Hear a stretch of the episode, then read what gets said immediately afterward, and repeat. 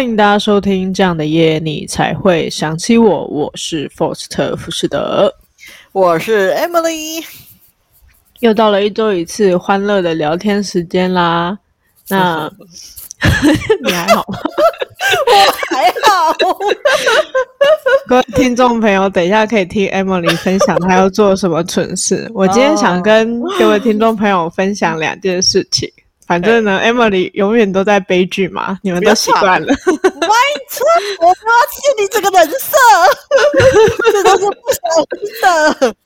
好，你请说。好的，观众请听比较冷静的 Faust 分享一下事情。现在就是呃，我今天想分享的事情是两件事情，一件事情是我发现原来人是会高估自己的。什么？什么？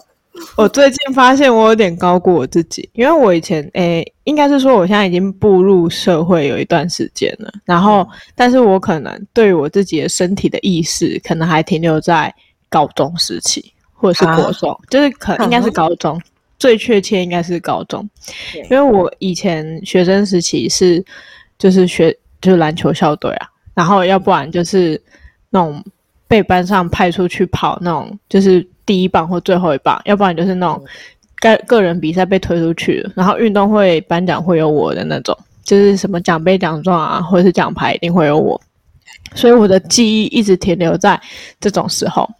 然后我最近有去学拳击，这应该前几集有跟各位听众朋友分享。然后我一直到这几次之后，我有一点点挫败。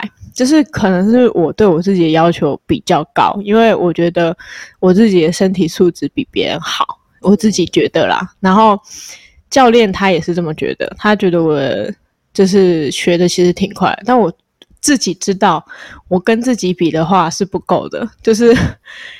我发现，因为它拳击其实不只是手，就是不是我们人类幻想的是只要出拳什么的，它其实是要带动整个大腿、小腿、胯、胯宽，然后手臂，就是上手臂、下手臂这样，就是还有你的头，它是整个一整整体的都要做，嗯、而且尤其是对胯跟脚的要求其实挺高的。然后我发现我做。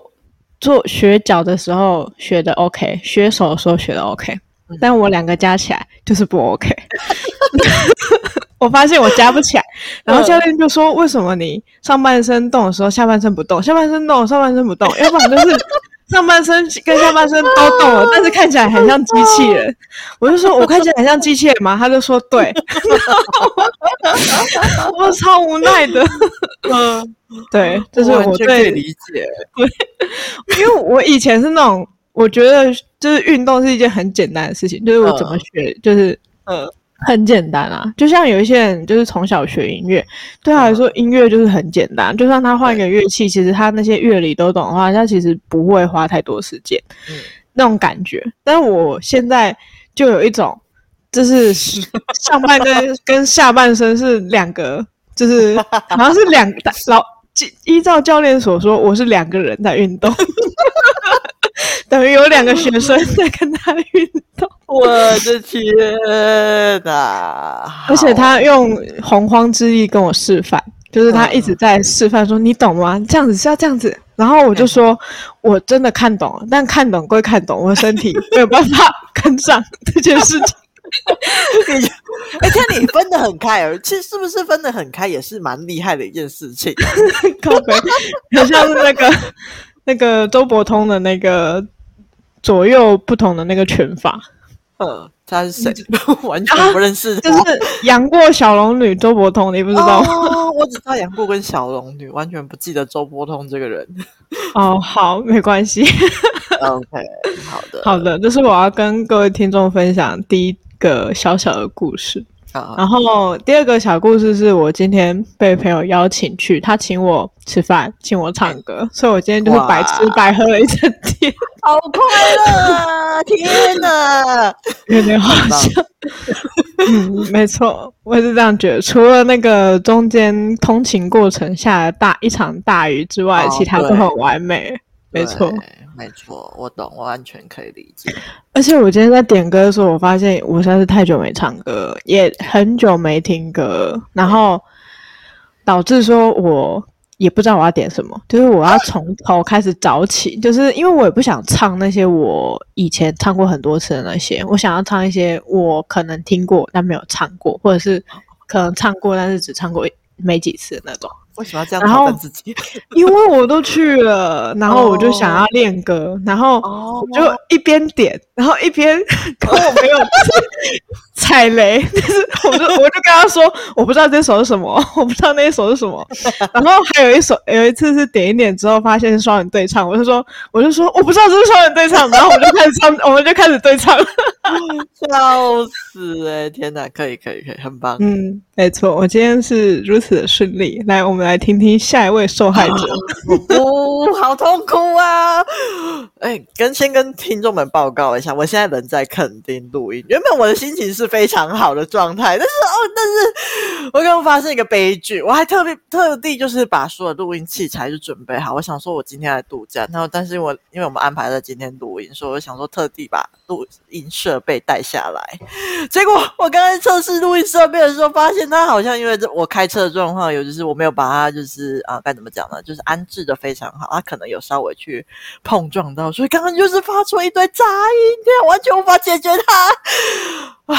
所以就是我现在是用的比较呃粗浅的原本的设原始的设备，用耳机录音，L O W，对，用耳麦就是啊，用苹果的耳机录音。所以现在它它原本的那个东西不对，我的录音设备可能就是要等客服啊，不知道他修不修得好，我好痛苦哦。OK，好，没事，没错，事情案发现场就在十分钟之前。对，就十分钟之前，我还很开心的想说，嗯，今天可应该会很顺利，就没有。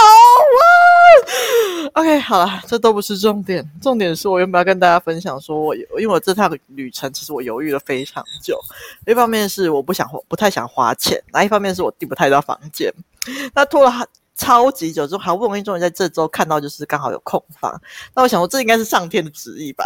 然后我就很开心，对，我就很开心的，就是订了肯定的房间。但其实这些都不是重点，重点是我昨天要出发的时候才发现，哎，其实有台风哎、欸，难怪我订得到房间。到底是谁要在台风天出门？我的天哪！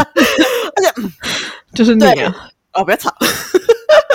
但是虽然哎，台风其实没有要经过本岛，就是会从旁边掠过。可是虽然是从旁边掠过，就是但台湾也会下雨啊，难怪大家都退了，但难怪大家都没有订。但是我订的房间也不能够退了，所以听众朋友。我说暑假初期，就是我有用了我自己的切身之痛提醒大家：如果你们要出门，然后但是很介意坏天气旅游的话，出门前记得一定要看天气预告，不要像我。不知道，不知道为什么，我觉得听众不会有人像你这样。对吧？应该会有吧？不管有没有，我要提醒我的听众们，就是要看清楚啊！我的天哪！但是啊，但是还算幸运的，我今天还蛮开心的，是因为。就是我还蛮幸运的，虽然说它没有整天都在下雨，早上天气还蛮好的。然后我也蛮顺利的去踩了两家，就是还蛮漂亮的咖啡厅。然后是下午抵达，就是我住的地方的时候才开始下雨，所以我觉得上天果然是眷顾我的，直到刚刚发生的那一切以外。好 还是你要再趁一下台风去冲个浪啊？也是不用，我也本我不会冲浪，然后直接 淹死在海里。下一集的那个重点就是冲浪的那个注意事项。无法，无法，无法，嗯，他，嗯，他，嗯，他。好啦，就是这可能也是小小的事情，我觉得可能希望修得好，就是还是，唉，感谢神明保佑，说不定这个这个麦克风帮我挡了什么劫之类的，我只能好的。小故事大道理，请各位听众朋友要记得收看手机里面的气象哦。那，各位听众朋友，今天就来到我们的主题啦。今天我想要问各位，今天你被骗了吗.咦，大家觉得很困惑吧？你还 yes 什么？我现在已经什么都不在乎了。没有，没事，请继续。你这不叫被骗，你是被你自己骗的。我是，哎，好的。那随着疫情不断升温啊，其实呢，不知道各位听众朋友有没有发现，诈骗的热度也是不断的水涨船高哦。现在最可怕的其实是连 YouTuber 都会诈骗粉丝哦，不知道大家有没有听到这个新闻呢？很夸张哦。那这件事之所以会被知道啊，是因为有一些比较正义的 YouTuber 然后站出来，然后这位正义 YouTuber 叫做奎丁。那其实我一开始是先看到奎丁的 YouTuber，然后看到他踢爆说有其他的 YouTuber 在跟他做赖的私讯往来，然后说这里有一个很赚钱的业配，你要不要接啊什么的。然后后续呢，他就 po 出来说，他后来发现这是一个诈骗的业配，然后那些 YouTuber 明明就知道这是诈骗的。投资诈骗的业配，但是他依然跟粉丝宣传这个有这个投资的项目，然后让粉丝认为说，哦，我我看的 YouTuber 都可以去投了，那应该是安全的一个投资项目。嗯、然后奎丁就把这些事情、这些对话放出来，然后记录里面有写到说，那个是哪一些。人去骗粉丝，但是因为我这边不太方便跟各位听众说，如果你们想要知道的话，就去 Google 一下，马上就可以看到这样子。嗯、那奎丁里面的讯息，里面写的讯息是说，某位网红已超赚，然后因为越多网红接这个项目的生命力就越长，等字句邀请他去这个 T set 的业配对话。那、嗯奎丁就说啦：“那你们会写这些字句的话，不就代表说你明明就知道这是一个诈骗吗？这就，就是一个很类似老鼠会啊，最后一只老鼠跑的就是最惨的那一只啊。那你还要收钱去推荐他，然后拍成影片去推荐给自己的听众，然后一边拿叶配的钱，一边抽你的粉丝他们当你下线的佣金，这样子，你们不算诈骗犯吗？哇！”当时我看到真的超吃惊了，因为我以为你们就是那些网红，假设真的接了这个东西，可能是一个不知情的状态，就是他们可能也是被骗的。直到奎丁踢爆之后，我才发现说，他们是在已知情的状况之下，故意的去跟粉丝推荐这个投资项目，然后让粉丝误以为它是一个具有公信力的东西，然后。再把自己的钱拿去投资。那、Emily，你对于这个 YouTuber 故意接业配骗粉丝的行为有什么想法吗？有什么想要对我们听众朋友说的？就是 我觉得，如果是故意这么做的话，我觉得真的是蛮恶劣的，因为。就是粉丝会看你的广告去买，有部分就是相信你会做好那个把关的动作，没错。那另一部分也可能是就是对你的支持，就是为了，但是你为了赚钱，然后就背弃这些相信你的粉丝，我觉得这是一种非常本末倒置的行为耶。因为 Y T YouTube 他们能够成功，就是因为有粉丝相信你、支持你。那你为什么要在成功后面后回来再伤害你这些喜欢你的粉丝呢？而且，如果为了赚这一时的快钱，然后失去所有粉丝的信仰、信任，这样真的值得吗？我觉得真的要换位思考一下。今天如果是你被你很喜欢的人骗了，你又会是怎样的感受呢？嗯，认认同、啊。我觉得真的是非常糟糕，没错。我觉得除了义愤填膺之外，我这一集最想要跟各位听众粉丝说的是说，说不管你今天听的是谁告诉你任何一个讯息，就算是我。Faust，就算是 Emily，就算是你爸爸，就算是你妈妈，就算你是你从小到大跟你一起长大的好朋友，你都不应该去任意的相信他，不应该是因为谁告诉你这个讯息，而你去信任这这则讯息来源。没错，因为我其实也曾经被这样子骗过。那我觉得。不管怎样，就是不应该只单纯因为是谁谁谁说，然后你就相信了那个人。真的，因为我觉得就是说，就像 Foster 说的，因为啊、有可能代言人也是被对方骗了，所以我觉得就是不管接收你想要买任何东西，就接收任何讯息的时候，就算是你很喜欢、相信的，我也就觉得说，还要是还是要经过自己再去查证一遍，会比较安全。这样子，嗯，那关于这个小插曲，我再偷再再说一个小故事给各位听众朋友说，但是这目前还没有被确认，但是我只是个人觉得是诈骗，但我还没确认。所以我目前现阶段的同事有一个弟弟，他是说他有认识那个某一个现在当红的网红，嗯。的朋友就是隔一层关系的而已。然后那个认识之所以会认识这个，是因为他从国中一直到现在的一个好朋友认识的，所以他隔那个网红只有隔两个人的关系，就是他国中朋友跟另外一个朋友，然后就是那个网红了。然后那个网红现阶段有投资另外一个项目，但我没有去查证。就一我没有去查证啦，二。他们也是说这个网红有投资，然后说什么？当时跟我讲的时候是说六月三十是那个网红想要把钱都撤走，然后但是他那个网红会在自己的 YouTube 频道上面上架，是在七月的时候去广告这个投资项目。你们有听懂吗？粉各位粉丝，各位我们这样的业的粉丝，你们有听懂吗？就是这个网红他先去投资这个项目。然后他先把自己的资金安全撤走之后，才要把他业配的这个网赚项目业配给他的粉丝，代表说他是安全的，但他的粉丝安不安全，他不在意。嗯对，那第一我也不可能跟你们说是哪一个网红，因为目前他没被爆出来。然后第二点是我只是想再告诉大家，请万分小心，就是。这也有可能是一个诈骗，这样子。好的，那我们就回到我们节目的正题啦。那去年的报道中啊，其实我有去查，刑事局有一个叫打击诈欺犯罪中心的执行秘书，叫张文远的。他当时呢，有告诉我们的中央社记者，分析近五年啊，全国的诈骗的案件数，你们猜猜有几件？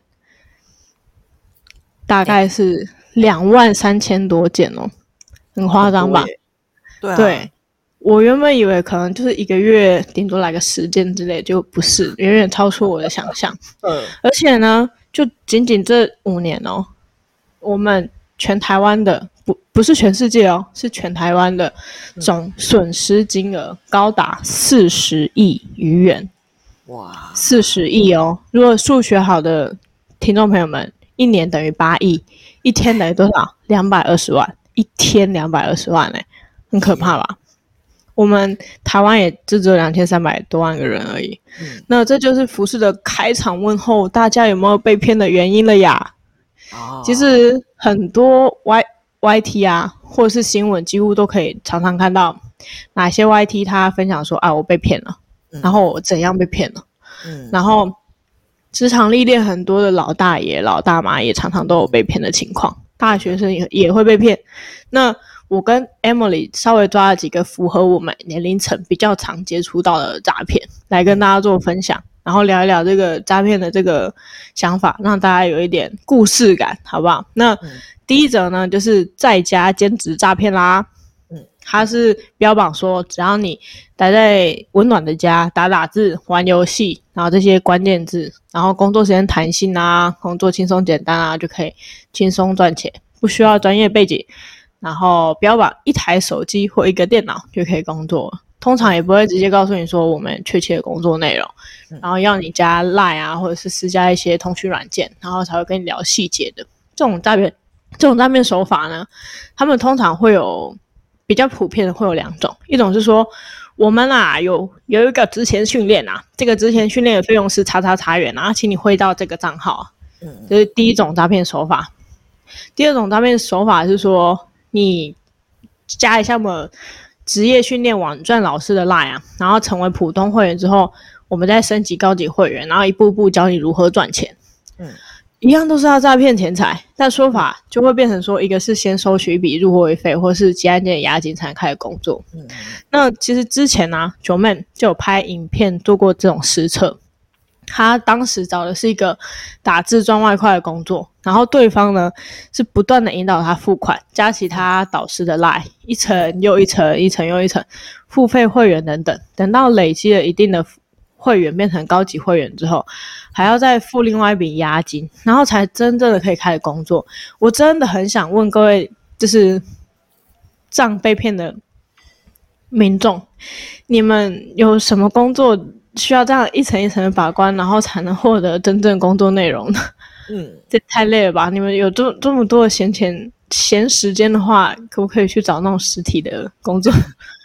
对，那他还有另外一种诈骗手法是说，请你提供你的提款卡跟存部给我们作为薪资转账使用。但是这种第三个诈骗手法其实是比较难以防范的，因为你想要获得薪资，你通常就会给他了嘛。那这边还是必须要就是请听众朋友去筛选，说这间公司是不是正当的。然后他是不是真的会把你的这些个人资料拿去做，就是薪资转账的动作？这这第三个诈骗手法，可能就必须是你们自己去做筛选。嗯、那 Emily，听完这个这个打打字这种诈骗，有没有什么想跟我们分享的想法？哎，我觉得啊，就是所有的工作啊，你只要听到先付钱给他才能够赚到钱的工作，就是百分之九十九以上都是要骗你的钱的。我建议你们一律封锁，好吗？可是如果你有疑虑，你觉得他很可信，就是他他好像真的很可以。被信任，你很想要试试看的话，我建议你可以先打去那个政府单位劳保局询问看看，说这是否符合劳基法的规定。因为政府单位一定肯定就知道说劳基法的所有条文，那就是他们也很常在处理这样的案件。我觉得他们一定可以帮你分辨说，哎，你这份工作是不是合法，是不是正当的这样子。那因为，嗯。因为有很多需要你先缴钱的部分啊，这都是雇主应负担的劳务成本。所以，如果你还没有工作，或是工作后要被迫要缴什么钱，我觉得很多事都是不合理的。所以我建议你可以先打电话去劳工局问问看，询问哈，询问说这个状况是不是合理的。如果不合理的话，你还可以检举对方这样子。那呃，关于就是刚刚讲的那个第三个诈，就是那个提款卡那个诈骗啊，我觉得是不管是就是被录取前后啊，就是提款卡跟存折正本绝对不可以随便交给别人，因为。呃，要转账的话，只需要就是账号跟户名就好。你可以给银本，然后上面就是备注那个薪资工薪资转账使用，就是并不需要到正本。而且就是呃，要提款卡是非常奇怪的事情，就是存折银本可能还算是比较正常的，可是如果要到提款卡，就真的是很可怕。就是如果你们觉得有疑虑的话，可以就建议就真的都先打去给劳保局看看，他们是一个呃，应该是免付费的啦，或是就是一点点电话费，就是。跟政府单位确认一下，也对你也比较安全。就是不要轻忽，觉得只是存折没关系。因为就是我有一个很要好的朋友啊，就是因为太相信对方，然后他把那个存折跟提款卡都借给对方，结果账户被对方拿去洗钱，他还因此差点被判刑。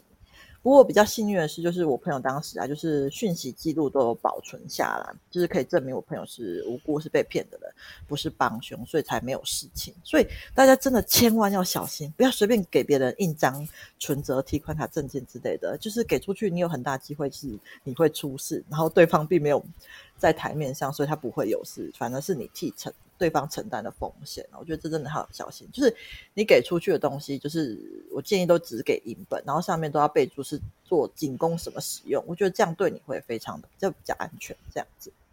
嗯，那就是最后关于诈骗，就是我觉得我有点小小的心得。我觉得最容易被骗的时机点啊，是在你很。绝望或是很脆弱的时候，就是当你非常渴望什么东西的时候，然后你很急着想要快速得到那个东西的时候，那时候我觉得你的我们的判断力啊会下降非常多。我觉得这时候就是诈骗集团最好下手的时机。很多时候被诈骗的情况都是你可能很缺钱，很急着需要找工作，那可能那份工作很很好的工作，看似可以帮你解决很多问题，可是实际上可能背后也藏着很多陷阱。所以我觉得你越急的时候，就这时候一定要很小心的去判断，就是多找些资料，或是多问问身边的人啊，甚至是政府劳工局单位也可以帮助你。就是千万不要在很低潮或是很急迫的状态下做出比较冲动的决定。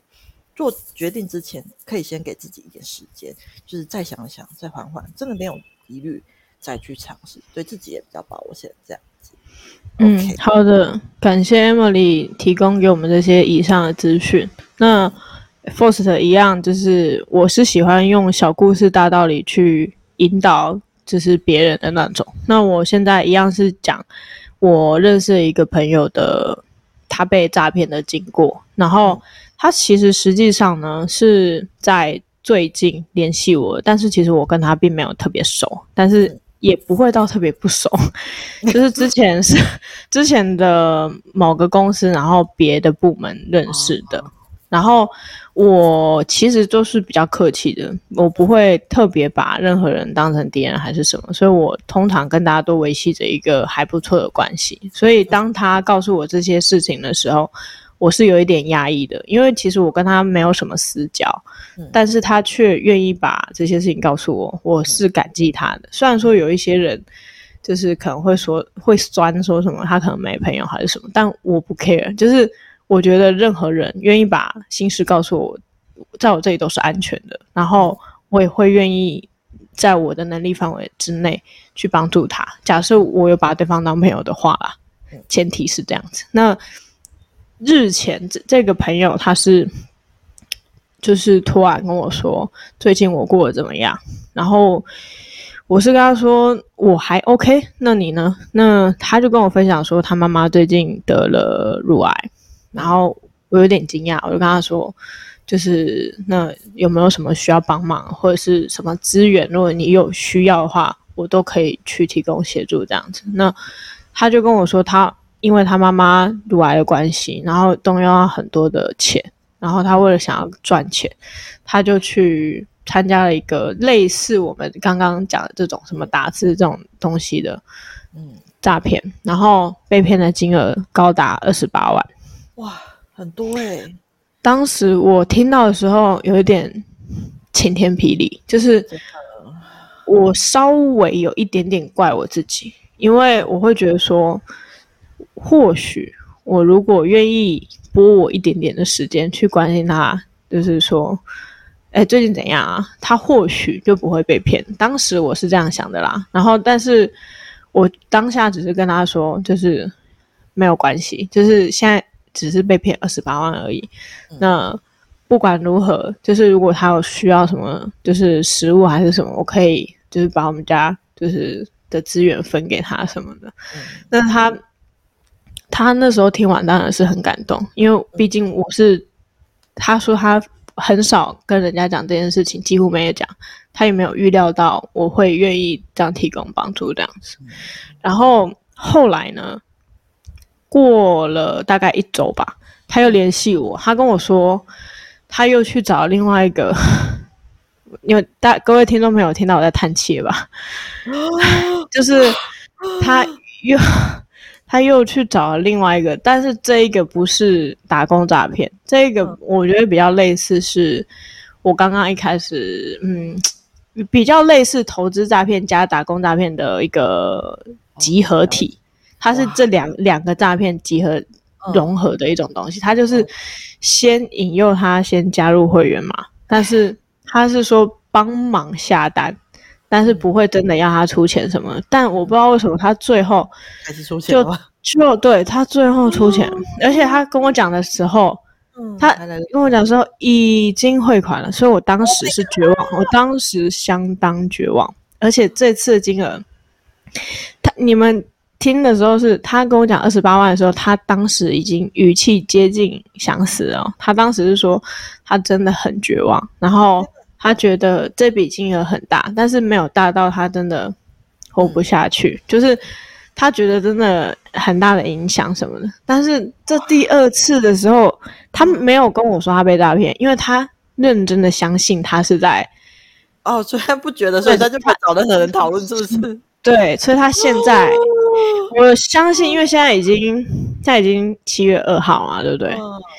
因为他当时跟我说的是，这那个投资项目是大概六月三十会截止。那我相信，他现在没有联系我，代表他已经被骗了。对，好，但是我也已经不敢问他了，因为我有一点承受不住，就是除非他现在。主动联系我，跟我说他被诈骗，但是我觉得他需要一点时间消化，因为二十八加三十五，大家自己算一算，我觉得我是承受不住啦，他承受不住，我相信也是正常的啦。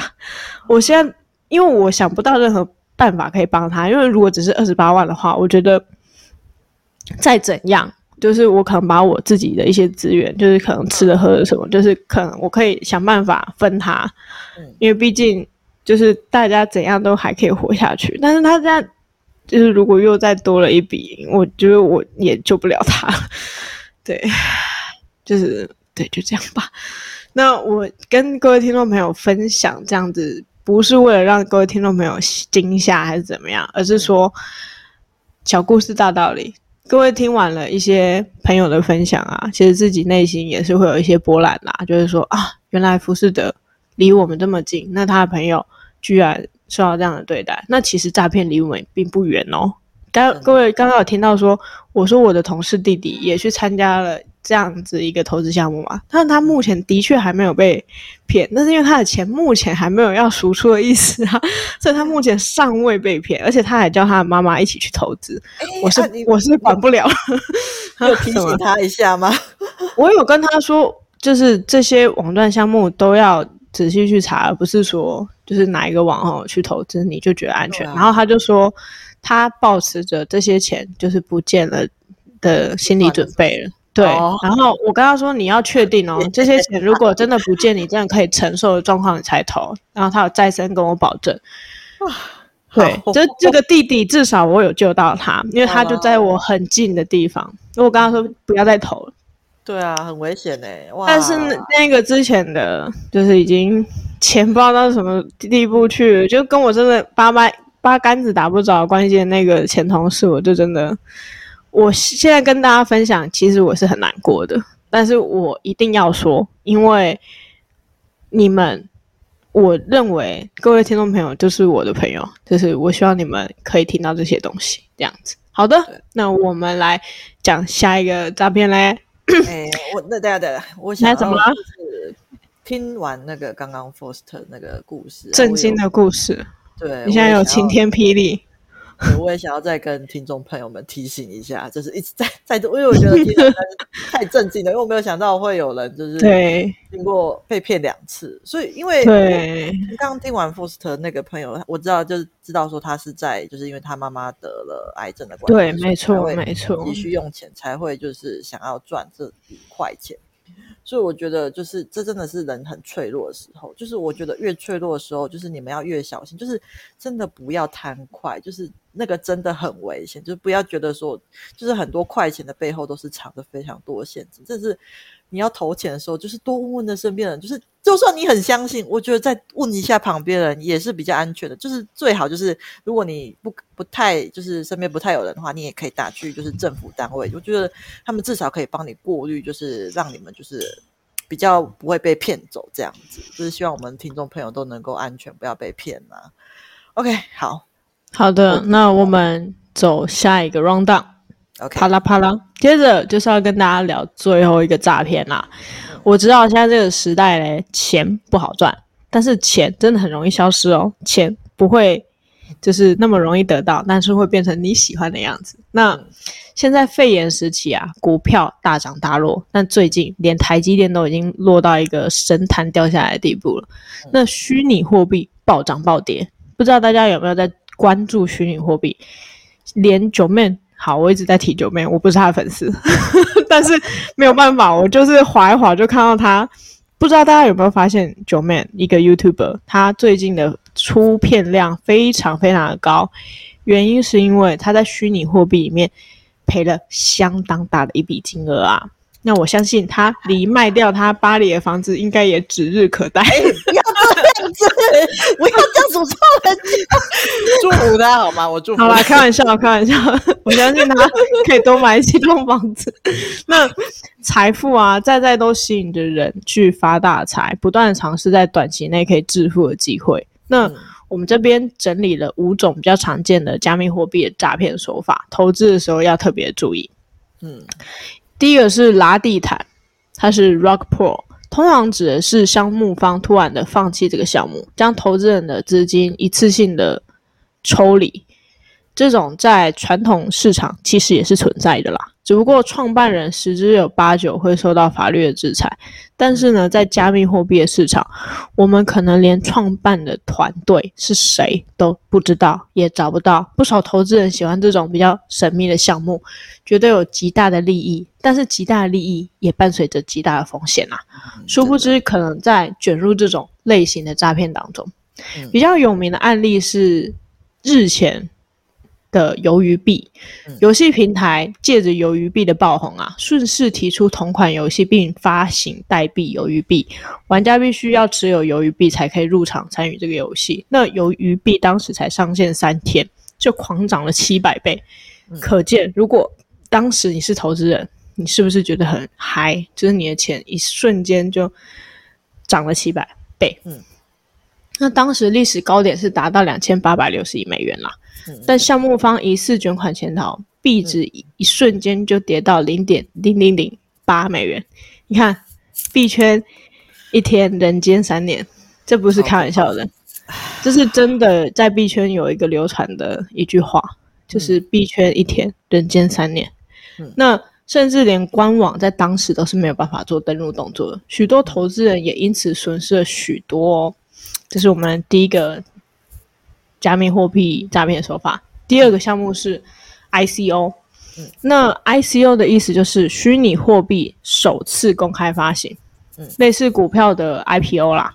那公司上市募资啊，散户投资心仪的新项目，以待日后可以大赚一笔。当然，前提是你投资的是一只下金蛋的鸡啊，否则的话呢？世事难料，因为加密市货币的市场里面啊，任何人都可以发起 ICO，你不会知道你发起 ICO 的那个人可不可靠、靠不靠谱。嗯、那 ICO 其实是一个双刃、双面刃，如果愿意承担风险的话，确实有人可以在这上面赚到钱，但是赔钱的一定是大多数的人。嗯，真的要小心。第三种是场外交易 OTC，Over the Counter Counter，那加密货币市场有非常多的交易所可以选择，那通常交易所都会收取手续费。有些人会为了省下这笔钱而去私下转账，这是很常见的场外交易。如果有人听不懂的话，你就想成你以前在玩游戏，可能 maybe RO maybe 什么，然后你不想要让，就是你可以用同样的一百块台币买到的更多的游戏币的方法是什么？你就是去跟别的玩家购买嘛，但是你去跟别的玩家购买有什么样的风险？就是你有可能把你的一百块台币给他之后，他一块游戏币都不给你，这是有可能发生的。这就是我们现在第三个跟大家讲的场外交易的部分。嗯，第四点是空投，但其实呢，并不是空投这件事情是诈骗，因为空投其实是一个非常。常在币圈里面听到的一个东西，而是因为空投有空投这个项目，而有人动脑筋在这个上面做诈骗的动作。空投呢，其实意思是发行新的虚拟货币或是 NFT 的时候，开发商会赠送一些货币给投资人，然后目的是让更多的用户来使用这个新的币嘛。一般空投只需要提供个人的虚拟货币钱包的位置，就可以接收赠送的金币了，这是正常行为。不过诈骗方式就是投这件事上面，他会可能给你假，他可能会给你假钱包啊、假链接啊，然后你就会莫名其妙，你里面原本钱包里面钱也不见了。嗯，就你原本只是要获得，他可能空投给你可能十块美金，就是的。嗯等同的游戏币，他发行的，就你的自己的虚拟钱包里面的游戏币，统统都不见了，呃，不的虚拟货币，统统都不见了。嗯，好的，那我们再来跟大家分享第五个，就是假的交易所啦。那、嗯、假的交易所就比较常见啦，我就不多做分享了。就是，嗯，嗯，好，我还是稍微讲一下，就是虚拟虚拟货币是要透过交易所去买卖的，就跟你。必须要透过银行是一样的道理。那假的交易所就是它根本就不是真的要跟你做交易，它就是一个虚拟的，就是你把钱汇进去，它也不会给你钱的那种啊，它就是假的交易所。好的，那 Emily 听完这些虚拟货币的诈骗以后，你能分辨节目一开始奎丁揭发的诈骗是哪一种诈骗手法吗？那身边有人被虚拟货币诈骗过吗？哎，奎丁那个应该是拉地毯吧，是吧？拉地毯哦。嗯，我觉得是没错。哦，了解了解。啊，至于我身边的话，我因为刚刚讲的都好沉重啊，我有一个比较轻微的小故事，就是我的英文老师，就是他有被诈骗未遂过。然后那时候我的老师是刚从那个国外回来，嗯哼哼。然后一大早他就一大早睡醒的时候，一大早接到电话说他买的东西就是有被夺扣钱，就是很常见的那种诈骗手法，就需要他的一些账户的资讯啊，嗯、说要退款给他。然后我老师那时候好像刚好就没有睡醒嘛，然后就照了电话指示去做。然后当那个诈骗的人就是问他户头多少钱的时候，我老师就回他说：“哎，有一千多块这样子。”然后就被挂电话了。然后挂完电话之后，我老师才清醒说：“哎，发现这是一个诈骗，这算是一个诈骗集团不是诈骗的一个幸运躲过一劫的小故事了。听起来 嫌他钱太少，听起来是在耍他的感觉。”有可能那边集团可能认为说你已经发现我是诈骗了，然后所以才回答我一千块，殊不知那个人他只是说真实的金额，被被鄙视，没错。OK，这算是一个比较轻松的诈骗未遂的小故事。OK，好的，那我刚刚其实也已经或多或少分享，就是我的一些周遭有听到或者是就是真实被发生的诈骗的事件啦。那我在这边再提醒各位听众朋友，其实呢，除了就是劳保局可以去做确认以外呢，大家一定要记得这三个数字哦，一六五反诈骗，就是你可以打一六五反诈骗电话，不管发生任何一件事情，你都可以先打电话去问他说，请问我现在发生了这件事情，我遇到了这些人，那我想咨询这些人是不是诈骗，或者是这个事情是不是诈骗？嗯、那我相信政府单位的相关人员，他们有足够的储备知识跟足够的资料库。所谓资料库，就是这些已经被诈骗的这些人，嗯、当做你们的资料库。对，全都是尸体呀！但最后我们还是要开心一下，不要太难过。永远记得一六五哦。那希望各位听众朋友可以。听完我们的就是节目之后，对诈骗啊，或者是对整个台湾发生的事情有更深切的想法哦。那我们今天的节目就到这里啦。嗯、OK，好啦，谢谢大家收听这样的夜，你才会想起我。我是 Emily，我是 Foster 福士德。那喜欢我们频道的话，记得到 Apple Podcast 或是 Mr. Bus 给我们五星好评哦。那如果有什么想对我们说的话，都欢迎写信给我，或是到我们的网页上面留言都可以哦。那就谢谢大家收听啦，拜。好的，拜拜。